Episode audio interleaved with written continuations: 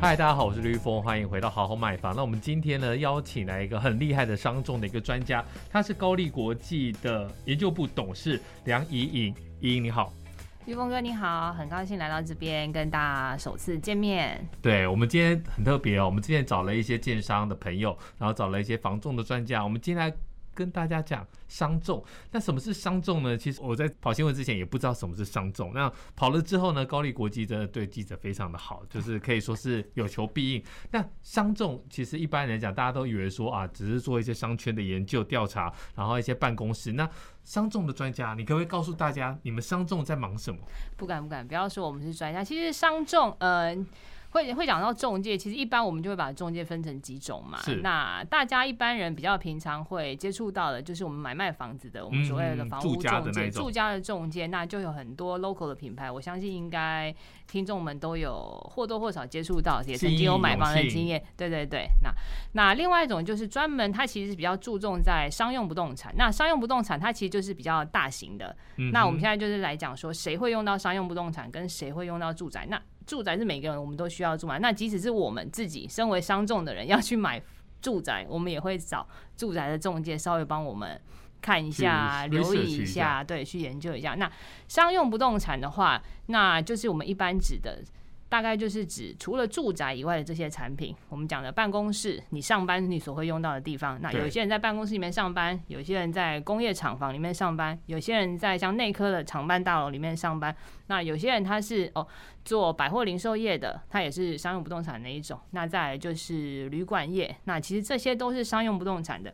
一种。那其实说穿了，就是这个房子它这个不动产，它其实不是以居住为目的的，赚钱赚钱，它其实是以收取固定租金。我们讲，嗯我们买买房子有两种，一个是自住，一个就是收租嘛。那商用不动产当然就是，其实它是以一个收租行为导向的。那其实它有蛮多的变形，像如果以住宅来讲的话，也有几种，它其实是不是让人去呃自己是住的，它也嗯是像这种出租住宅型的。那就大家最知道的，大概就是像信义杰士堡、星光杰士堡，它这哦种属于是商务住宅的，对。它也是住宅的一种。我那们它先跟其实大家是科普一下，就是你可能还没有去住过，但是如果你有机会的 话，去住是非常好的。对。那个是不是在你们公司附近？星对，光它杰其士实堡。到在它在那个信义快速道路哦的象山旁那边边，对对对。嗯那它那一两楼栋白一白楼的就是五宝村的那个嗯一一楼现在是五宝村的面包店。那其实这样，它其实是它里面的设备什么的，通通都是属于住宅的。你就想象你去租一个房子，你去租房子，租一个住长宅期，的，长期的，可能是一年的、吼一年半、两年这一种。那其实里面比较好、比较高级的这种出租住宅或者是商务住宅，它一定会提供某些的服务，例如你不用去打扫你的房间，嗯我每个月就像会有人来定期帮你做 housekeeping 这一种。那好像饭店啊。对，它其实就是一个常住型的饭店，是所以像其实现在越来越来越多的业者也有去做，像华泰、华泰他们自己也有经营这种呃这样子的商务住宅。嗯，对所以这也是属于商众的一个它也范畴。算是我们也会把它归类在商用不动产的一种，那其实它是以还是以盈利、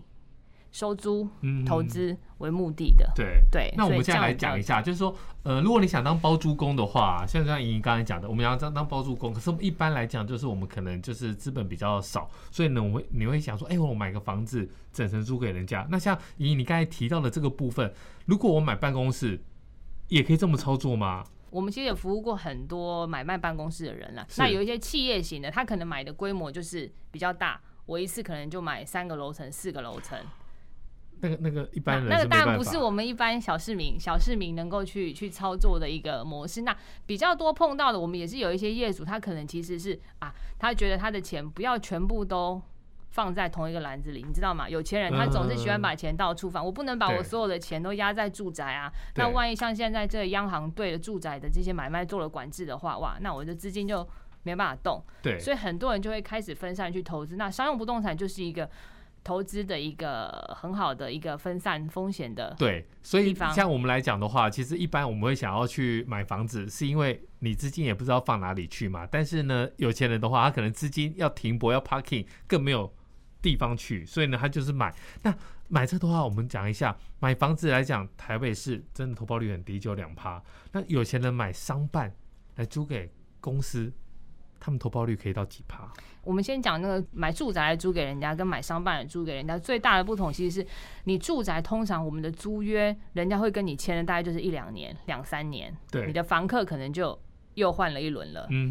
哼，那以商办来看，或者这种商用不动产来讲的话，其实租期大概就是可以锁定个五年基本、三年基本，但对你至少这三五年内，你都每个月有很固定的那个 income 可以进来。嗯那如果以这个哎、投那这样很好哎、等于说它对大部分都是长租型的啊。它你如果换算来讲，它是长租型，我租了你这个企业，那你这个企业除非它倒了倒或者怎么样，那不然在营运正常稳定的情况下，那其实它的稳定度一定会比我会我们会觉得比住宅来得好。那当然，对你商办你当然也是要选择，也不是说什么商办、哦我位在哪边我就去买啊，那我一定是选择第一个。现在大家都是讲究离捷运站近嘛，是所以捷运站附近的这种商办，我觉得它是属于比较呃一般。如果你想要在呃做不动产投资，想要先从住宅转移到商办的话，我觉得捷运站附近的商办其实是有蛮多选择的。那刚刚玉峰哥有问到说这个这个投报率，那其实因为大家都知道，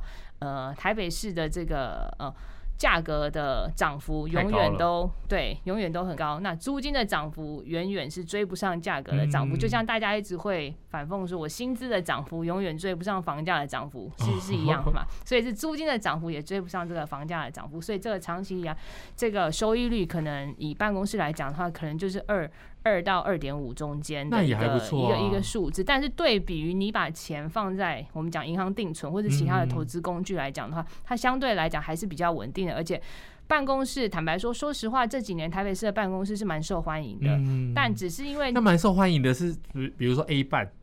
南山那一种高级的，一瓶四千块的，还是比如说像阿波罗大象那一种，也我租了出去吗？我觉得呃，刚刚讲南山这种 A 办，我觉得我们一般小市民是不太碰不需要到的去考虑的，因为那一种他们一定是单一产权、单一 业主，所对以不太机会有机会去接触到说哦，我要试出一整层。嗯，来来来卖，那或是怎么样？那其他可能就是零散，就像你刚刚讲的阿波罗，或是像扬生金融这一种对的，我觉哎。得导杨森致金融最近也是卖很对，好它啊是，卖，因为它是，我觉得它的地点也好，它也是在一个主要的商圈，然后是又有捷运站，那再加上我觉得那边的整个生活机能，所以我觉得会跟商圈的生活机能啦，然后还有它的坐落，我觉得这对些都是要去要要去考量。考那量对，那当然，我觉得以我们一般人投资人来看，如果你是撇除掉你是这种公司经营的投资，或者是公司经营的自用的话，我觉得可能呃比较入手的门槛。大概就是你，比如说我们买豪宅，那些富豪嗯哼买豪宅可能一次砸现金，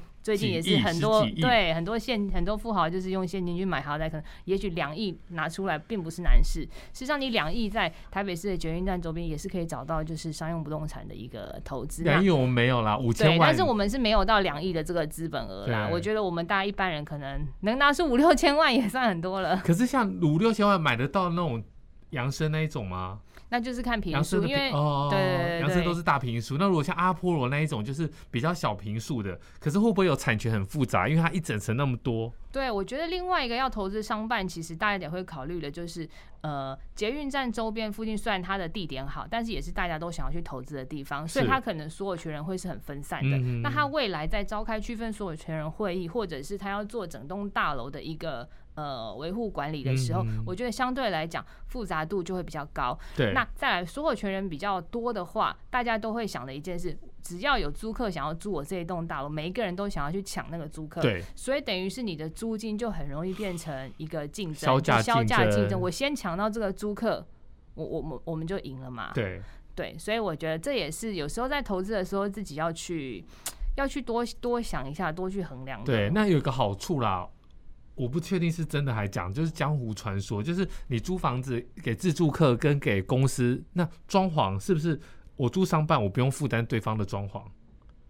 等于说他租进来之后，我是给你一个，我都拆干净了，你自己要怎么样的装潢，你自因为己通弄。常在做商办的这种租赁的话，比如说我我现在去租一个商办嘛，房东交给我的一定是一个空的东西，因为对通常我们都会要求房客你要把里面拆干净，对，再把还你原我，本的装潢弄干净之后，你再还我，因为嗯也许嗯你的装潢并不适合我下一个租客，一定不适合啊。所以通常就是前一手租客他拆完之后给我，然后下一手租客进去，他按照他们自己的哦公司的规划啦，或是其他的去去去做设计。，对，那所如以果通说常就像是给他一个屋子，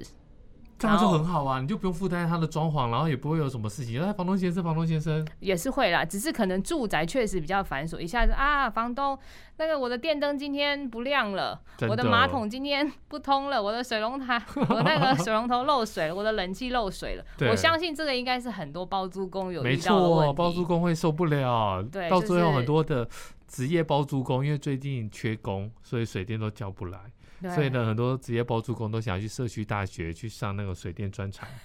真的，很多人到最后，哎、以前只会换灯泡，现在连那种灯座都会换了，对啊，然后现在连马桶的那现个在浮都要球都要会，自己因为那会个。什么抽水马桶坏了也找房东。对冷气不冷了，不凉了，滴水了，漏水了也找房东对，，然但后上班灯就没泡有这个问灯题泡吧？坏了也找房东。对那当然商办我们一开始如果是大楼线路的话，嗯那我们当然就是也是会会会直接找这个管理中心，但是说相对来讲。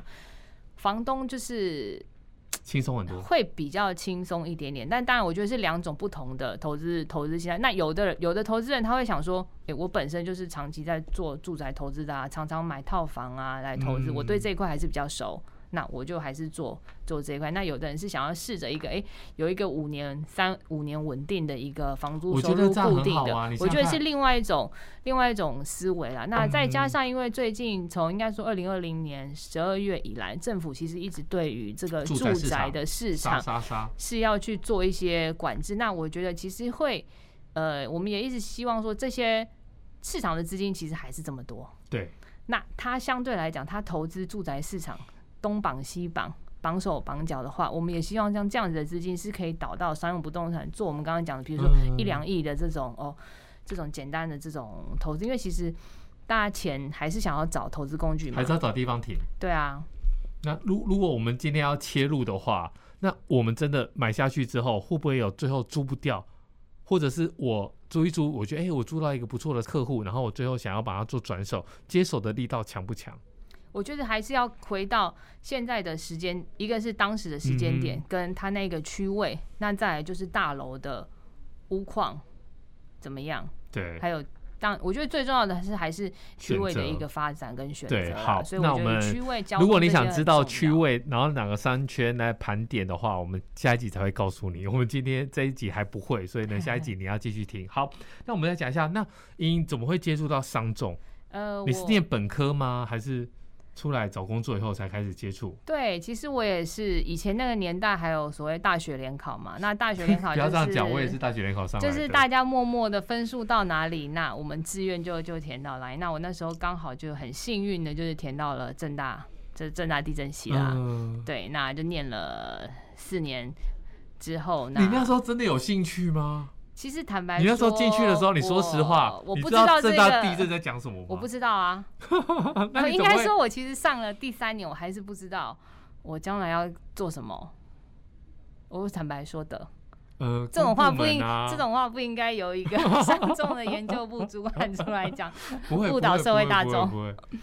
对，就是不太清楚到底将来是要做什么，因为第一个那你们当然地震系公务员你，们地公务震员系是一个，对啊，地因震系为大家很第多一个都想到是去对啊，就是到地公震部事务门去所服务啊。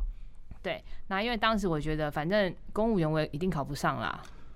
你都考我上就正觉大得了，你考不上公务我员，就觉得、啊、好像也不用去思考那一条路，那反正就是嗯诶，那好像啊，把出国念书就是去看看外面的世界，嗯所以我那时候就去呃西雅图念书，那我就念了一个硕士，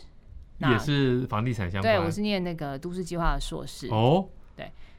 跟现在从事的当然是有一点点些微的差异，但是都还但还算是相在关啊相关的一个领域里面。那我那时候念的都市计划硕士，可是我的主修是主修不动产财务啦，所以嗯其实也是那时候接触到，不动产比财较务多是在讲什动么产呢？那其实就是告投诉报你吗说。投报率啊，你要怎么去嗯计算你做这个不动产的投资，或者是你做这个不动产的开发，你嗯的哼回收的报酬率啊，会到怎么样啊？或者你前期需要做哪些投资，你才可以回收到什么样的哪一些成本啊对之类的。那那时候因为我们公司 Colliers International 它的总部全球的总部也刚好在西雅图，是所以我就认识了这家公司。高丽，对，那当时当然没有那么厉害，可以去跟西雅图的总部有联络啦。嗯但是后来念完两年书回国之后，刚好有机会就是进入这一家这一家公司。对，那你们就主一要直待到的现在商了众。的获利模式，大家比较好奇。你们在比如说很多的，我们写很多的土地标案啊，或者是比如说一些商办的整整个标售，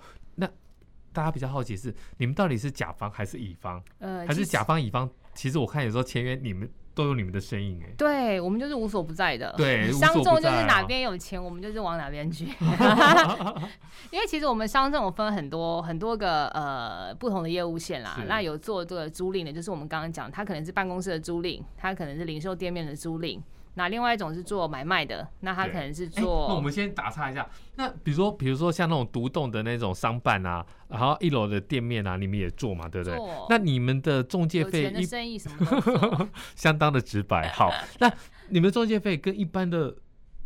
房仲中介费一样吗？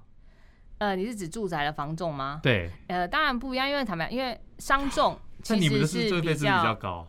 你们的金额都很惊人呢、欸因为我们的应该说我们的总金额比较高，对，所以如果你们趴所以数你是一趴样的数话，一那定很不会惊，，趴数一定哦不会一样所以啊。趴数会但少一是点趴数点永远就是是一个业界的一个秘密，一个小秘密，对，但是当然跟住宅。住宅，因为大家都买过，我想会来听的听众应该都是常常在嗯买住宅的，所以大概都知道那个住宅的那个服务费的那个对，计算是你总价的几趴，我想大家都知道。那商务不动产的做法就比较不一样，因为我们可能随随便便一个案子可能就少则一两亿，对，然后大则可能像我们公司去年成交的这种五六十亿的，对哇，那这个如果说你说按照哇一一样般四趴、二对趴、总两趴的话，那就那我不一们公样。司可能就是那赚一单，赢，赚赚一就单飘起来哦，了， 对，赚一单就可以关两年，就对是休息了。那当然不是这样看啊，所以对就是会会比较不一样。了解。对那另外，我们刚才回到刚才讲的部分，就是说很多的一个标售案件，你们对，跟大家解释一下，因为所有的人都会看到你们，所有的场合都会看到你们，那你一们定到底要是的啊，我们就是要让大家不断的对记住我们。对应该说，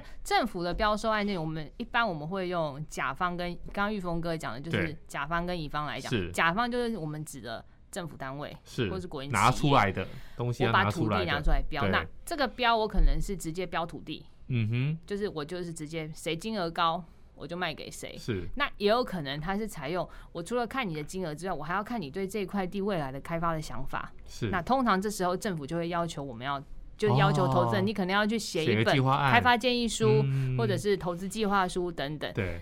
去帮政府方做这件事的人，就是我们讲的甲方顾问。是那这个我们之前也有也有做过，我们也有帮是就是像台北市捷运局。呃就是做一些呃联开的招商案是，那我们也有帮台北市政府财政局做这个联那个地上权的等，于说你招们商案当甲方的顾问是帮他把关，帮他审帮核他把关，帮他审核。说这个计划那案、这个对开发案，他们讲的可不可行？对，那再来就是帮他，因为地上权招标最重要的是价格定生死嘛，所以我们对变成说甲方的顾问，你就要去定出来说，我到底要用多少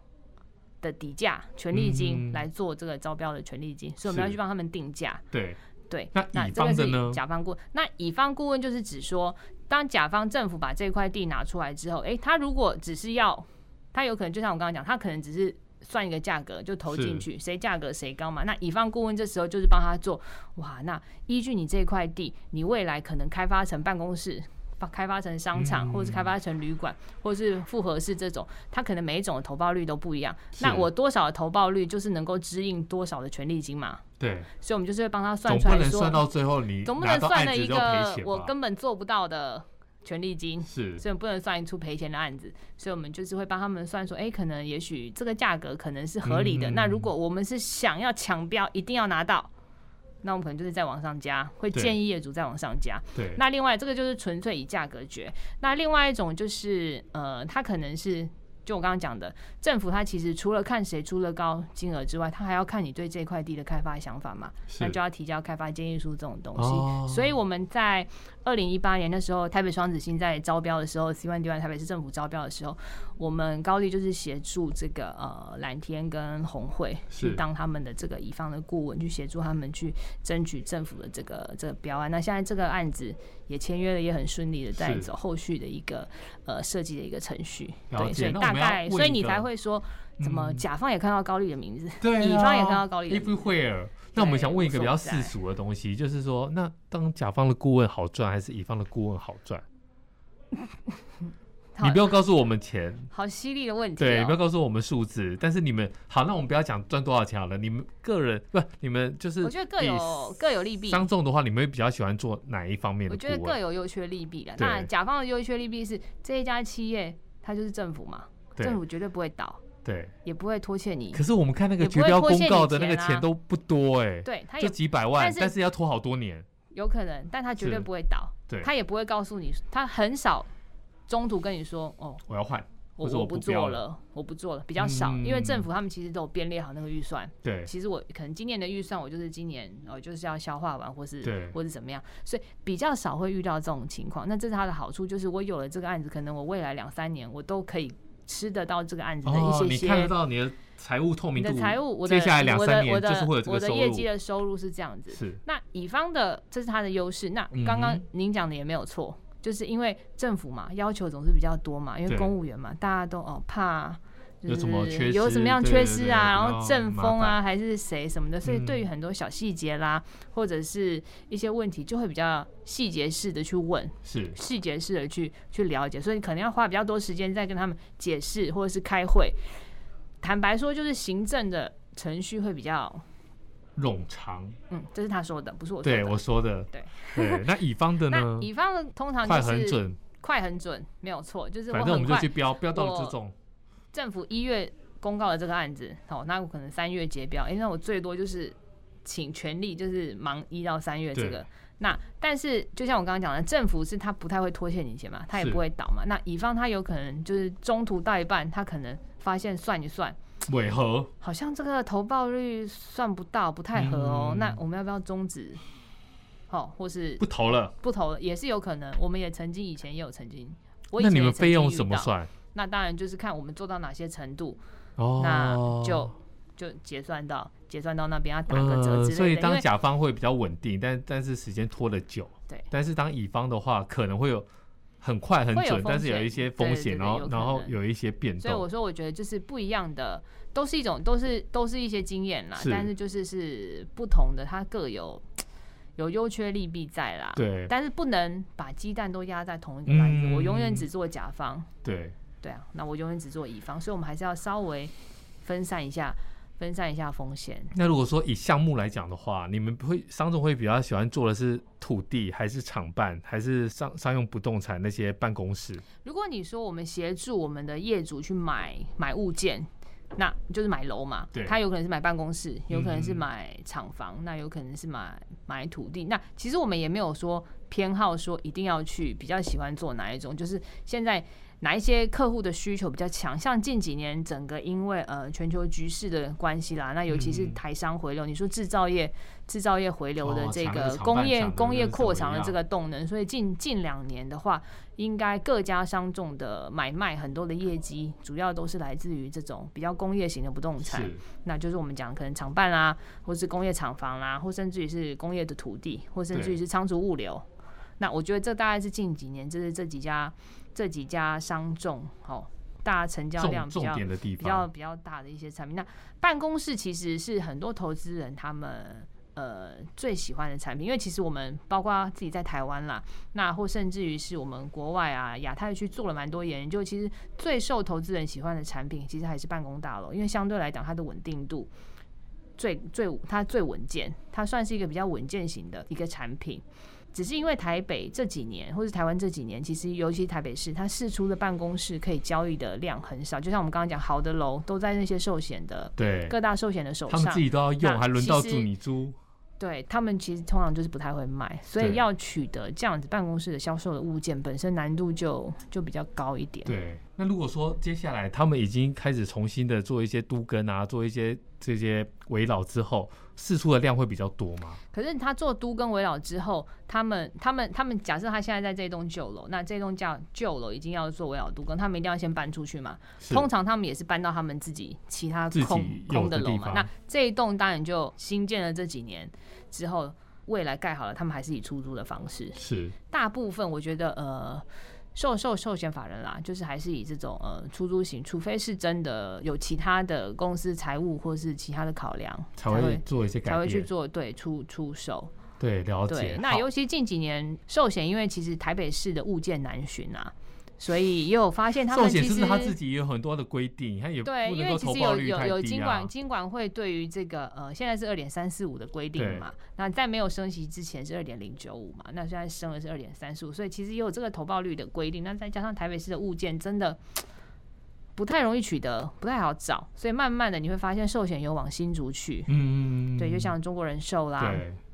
好、那全球人寿，那也有往到台中去。那其实我觉得新竹是一个，因为近几年整个呃科技业整个好大蓬勃发展，这个新竹是我们下一集的重点。那我们这一集先讲到这里讲到关键。字对，如果你想要投资商办，或者是你想看看一些商圈的街边店的话，那我们下一集就来告诉你，我们来盘点全台。到底大咖要投哪里？那我们如果是这种耐米投资客的话，到底要投哪里？那我们下一集再见，拜拜。